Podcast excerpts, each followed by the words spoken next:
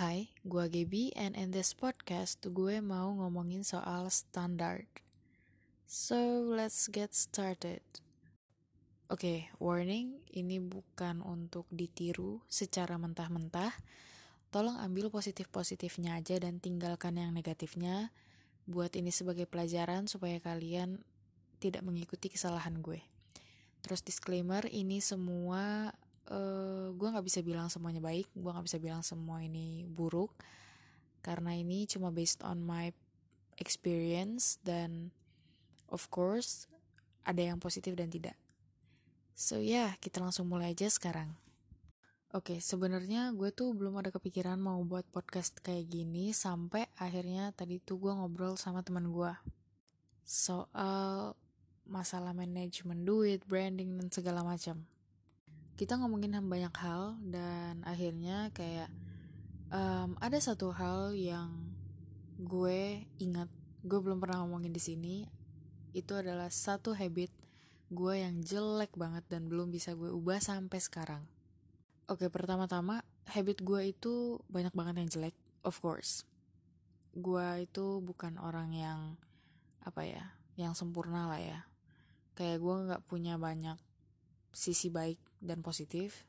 So ya. Yeah. dulu itu gue juga uh, orangnya sering banget menunda-nunda pekerjaan dan lain-lain males dan semuanya. But we are going to talk about that in another episode. So kita fokus dulu sama masalah satu ini. Habit gue yang belum bisa berubah sampai sekarang adalah standar gue ke orang lain dan ke diri gue itu selalu berbeda Contohnya adalah kalau misalnya gue dikasih pekerjaan yang bebannya itu sama, sama kayak teman gue. Gue mungkin akan meminta teman gue untuk menyelesaikan uh, pekerjaan itu dalam waktu seminggu. Gue kasih waktu dia mengerjakan pekerjaan itu seminggu. Tapi untuk diri gue sendiri dengan beban yang sama dengan teman gue, gue akan memaksa diri gue untuk menyelesaikan pekerjaan itu dalam waktu tiga hari. Pokoknya nggak boleh lebih dari setengah minggu. Itu sebenarnya tuh nggak gue sadari. Gue lama banget sadar kalau misalnya gue selalu seperti itu sama diri gue sendiri. Gue selalu terkesan um, memaksa diri gue untuk melakukan hal melebihi kemampuan gue. Jadi akhirnya ya gue memforsir diri gue secara tidak langsung. Itu udah dari lama banget yang gue inget karena semenjak gue mulai masuk sekolah dan mengerjakan semuanya itu tuh selalu ada um, idealisme itu di dalam otak gue sendiri di dalam uh, pikiran gue dan gue baru disadarkan itu sama temen gue saat gue ngerjain skripsi. Jadi gue itu kan um, skripsinya extend. Karena ada satu dan lain hal, beberapa faktor, jadi kayak gue akhirnya harus extend. Gue lulus lebih dari 4 tahun. Terus gue bener-bener fokus ngerjain skripsi gue uh, sampai kayak gue menolak makan. Jadi ada satu trigger yang gede banget, gue belum bisa cerita sekarang. Itu sangat berefek ke gue dan mental gue. Jadi setelah uh, gue mengalami hal itu, gue langsung kayak mengurung diri di kamar. Pokoknya gue gak mau makan. Gue mau fokus aja ngerjain skripsi dan problemnya adalah saat gue di kos itu mengurung diri, gue itu sekos sama teman gue yang mana uh, cycle kita makan itu selalu sama. Jadi kita selalu masak bareng dan makan bareng. Jadi dia yang nggak uh, ngapa-ngapain dia yang waktu itu di kosan hari itu di kosan nunggu gue pulang terus kayak gue pulang langsung mengunci diri di kamar, nggak keluar-keluar. Gue sempet cerita ke dia secara sekilas kenapa gue uh, ngedown. Dan dia kayak ya udah oke okay, if need time ya udah silahkan tapi kayak ya udah seharian itu gue nggak makan.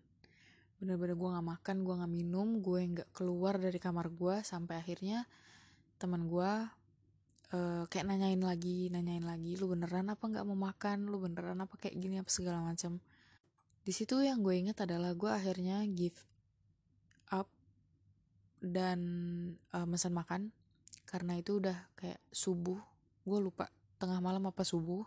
Dan kayak gue uh, berpikir juga oke okay, kalau misalnya gue nggak makan berarti temen gue juga nggak makan gitu kan. Karena dia kayak makan sendiri dan kayak I feel bad so akhirnya gue um, pesan makan tapi kayak otak gue tuh masih nggak di sana. Otak gue masih fokus ke skripsi gue ke kerjaan gue yang belum selesai. Dan kayak otak gue tuh masih berpikir untuk lu tuh nggak pantas untuk makan gap. Dan saat seperti itu temen gue akhirnya bilang lu tuh beda banget. Lu bisa sabar ngadepin orang lain yang Eh, nggak uh, bisa dipaksa mengerjakan kerjaannya secara cepat dan buru-buru. Tapi kenapa sama diri lu sendiri lu sekejam ini? Damn if I say that I was really offended it's not an understatement. I mean saat temen gue ngomong kayak gitu saat temen gue bilang gue kejam ke diri gue sendiri di situ tuh gue merasa kayak tertohok kayak bener-bener yang jadinya mikir dua kali oh iya ya apa gue sekejam itu sama diri gue sendiri? Terus kayak akhirnya teman gue mencoba untuk nanyain gue sebenarnya kenapa sih lu sampai kayak gitu? Kenapa lu sampai nggak makan nggak apa. Emang lu nggak lapar? Emang lu nggak ngerasa lu haus? Emang lu nggak merasa lu capek? Di situ gue cuma jawab gue selalu berpikir dari gue kecil sampai gue gede itu kalau misalnya gue nggak kerja gue belum kerja gue belum mendapatkan apa pun gue belum menghasilkan apa pun gue nggak berhak makan. Fun fact memang dulu uh, nyokap gue pernah bilang gitu ke gue untuk kayak you don't get to eat if you don't work. Lu nggak boleh makan kalau misalnya lu belum kerja. When it's actually itu tuh cuma apa ya perumpamaan. Perumpamaannya adalah uh, lu itu nggak boleh meminta upah atas sesuatu yang belum lu kerjakan tapi gue dari kecil itu selalu kayak gitu. Um, gue telan kata-kata itu bulat-bulat dan kayak oke okay, kalau misalnya gue belum menyelesaikan kewajiban gue apa pun itu I don't get to eat. Karena upah gue itu ya ya makan. Upah gue itu ya perut kenyang. Yang membuat gue nyaman adalah perut gue kenyang jadi gue sebenarnya setoksik itu sama diri gue sendiri dan gak cuma itu masalah duit pun gue juga sama gue sama uh, gue bahkan lebih pelit ke diri gue sendiri dibanding ke teman-teman gue atau ke keluarga gue sendiri. So if you are asking me, berarti kan lu udah enak dong, udah punya penghasilan dari um, apa nyetak buku dan segala macem. You know what? Gue takut untuk memakai uang gue sendiri. Ada ketakutan di mana gue selalu merasa tidak nyaman untuk memakai uang gue. Demi hal-hal yang menurut gue itu sebenarnya penting, tapi bagi otak gue tidak penting. Contohnya makanan. Contoh paling gampang adalah makanan, karena kayak eh makanan aja gue pelit sama diri gue sendiri. Untuk yang belum tahu, makan gue itu banyak banget. Dan setiap gue berpikir oke okay, ini makan untuk diri gue sendiri doang. Gue biasanya nggak mau ambil pusing dan kayak ya udah gue makan apa aja. Nggak perlu enak gue nggak perlu suka yang penting gue kenyang. Dari situ aja tuh kayak udah kelihatan kalau misalnya gue itu uh, menyiksa diri gue sendiri jadi kayak udah terbiasa aja sama sikap dan sifat gue yang suka menyiksa diri gue dan menetapkan double standard bagi diri gue dan bagi orang lain. Contoh lainnya juga dalam hal feeling, emotion, atau perasaan.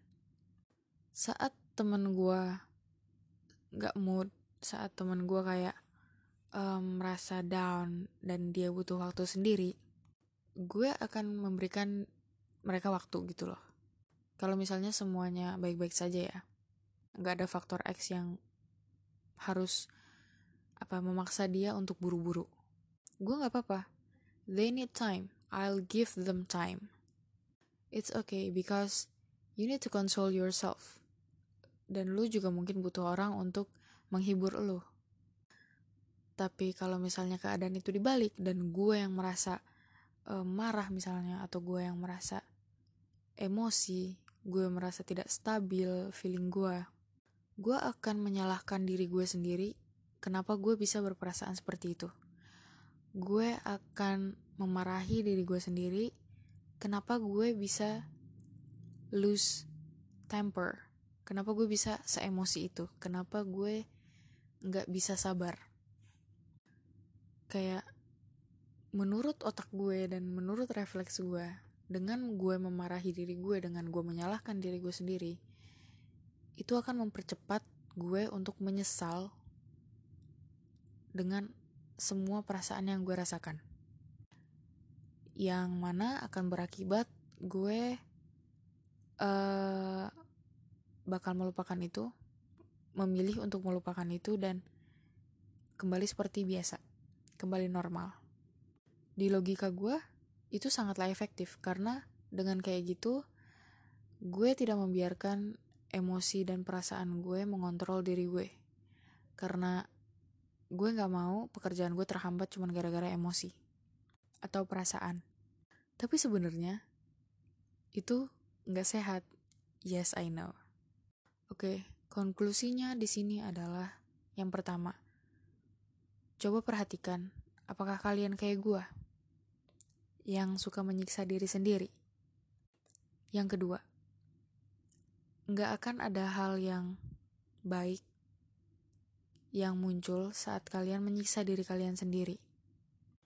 Ketiga, kalau misalnya kalian tahu dan kalian sering melakukan apa yang tadi gue ceritakan, tolong, ayo bareng-bareng berubah.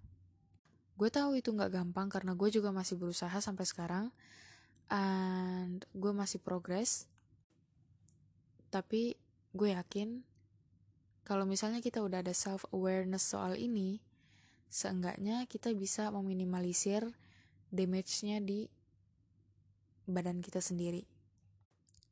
So yeah. Please be mindful.